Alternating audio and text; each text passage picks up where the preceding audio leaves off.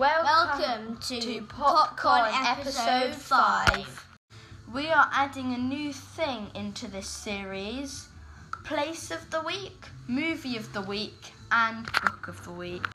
This week's Place of the Week is Crickle Pit Mill in Devon.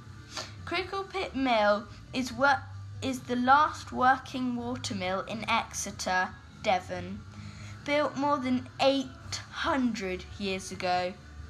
The mill at Cricklepit was originally used to produce woolen cloth, but now visitors can watch it grind grain for flour. It is the base for Devon Wildlife Trust, a charity that protects and supports Devon's natural environment. The mill is in a wildlife garden where otters and a variety of birds such as kingfishers, grey wagtails, and sparrowhawks live. The book of the week is Wundersmith by Jessica Townsend. Morgan Crow's adventure continue into the sequel to the award winning Nevermoor. Morgan is delighted to be a member of the Wundrous Society, but unfortunately her life isn't about to get any easier. That's because Morgan is a rare and much feared Wundersmith with incredible and dangerous powers, and the other Wunsoc members view with her suspicion. Instead of learning how to use her abilities, she's only taught to su- suppress them. Meanwhile, Wunsoc members are disappearing in strange circumstances. Film of the week is Scrooged. Scrooged is a comedy take on Charles Dickens' A Christmas Carol. It's a clever version of the story featuring Ghostbusters star Bill Murray as a mean businessman who runs a TV channel. However, it has slightly it has a few slightly grown-up jokes. It's not suitable for absolutely everyone because it's 12. Murray hadn't acted in a film for four years before Scrooge because he was unsure about returning to work after becoming so famous for Ghostbusters. This meant work on the film started two years later than planned. There is some news about what Netflix are going to do with Roald Dahl. They're planning to make a series. 16 classic Roald Dahl tales, including Matilda, Charlie and the Chocolate Factory, the BF and the BFG, are being made into animated films by Netflix. The streaming company announced that it would start making the first film next year. Netflix said it would be faithful to Dahl's stories, but also planned to build a universe that expands beyond the pages of the books themselves. Miss- Melissa Cobb added that they would remain some of the characters in fresh ways with the highest quality animation.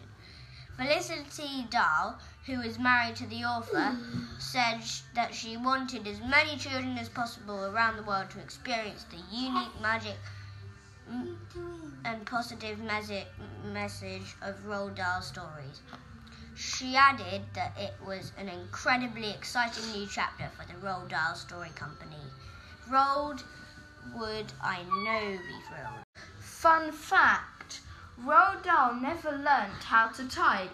Instead, he wrote all of his stories in pencil. 40 years ago, a timeless snowman was created. Not from snow, but in drawings by author and illustrator Raymond Briggs. The Snowman is a wordless book. It was a hit when it was released in 1978. Its popularity increased when it was turned into a Christmas TV special in 1982. Now the snowman is being recreated, but this time people's memories, or more, specific, more specifically, photos of the memories of the snowman over the past 40 years is a new piece of art called My Snowman is on a display at Brighton Museum. The huge picture is made up of 2,626 photos and shows the character flying through the air. Some of the photos show fans making their own snow sculptures and others uh, of people watching the animation. As well as the giant college, there are nine new works by leading children's illustrators showing scenes from the snowman in their own style. Quentin Blake, who is best known as the illustrator for Roald Dahl's books, decided his version of the snowman would have a much longer scarf because he felt the original was too small. Here are some other very famous and well known snowmen. Olaf in Frozen. Olaf is a happy snowman who dreams of summer. Created by Elsa's magic powers, he spreads positivity around the kingdom of Arendelle and ultimately helps to save the day. As we all know, Frosty the Snowman was a jolly, happy soul. As well as starring in the popular Christmas tune, Frosty has also appeared in a film all about his adventures on a journey to the North Pole. Frosty. Jack Frost. Jack Frost tells the story of a young boy's father coming back to life in the shape of a snowman. The the 18 the 1998 film wasn't a hit and a famous reviewer said he has never disliked a movie character more. Mary Poppins Comes Home. One of the most anticipated films this year, Mary Poppins Returns, will fly into cinemas on 21st of December. It has already been nominated for four Golden Glo- Golden Globes, which are famous film awards. Emily Blunt plays the magical nanny in a new film, which is due to arrive 54 years after Julie Andrews played the part in the original screen musical. Blunt has been nominated for her performance, has also been her co star Lynn Manuel Miran- Miranda. Miranda. In the original film, Poppins was seen teaching the Banks family some valuable life lessons, assisted by Dick Van Dyke's character Robert.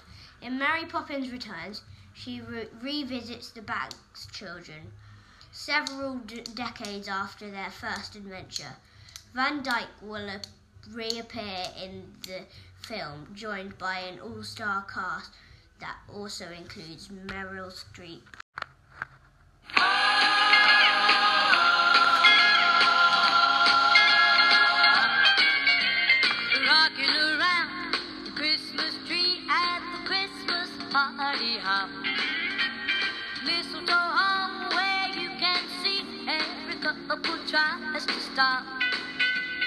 Rocking around the Christmas tree, let the Christmas spirit ring. Later we'll have some pumpkin pie and we'll do some caroling. You will get a sentimental feeling when you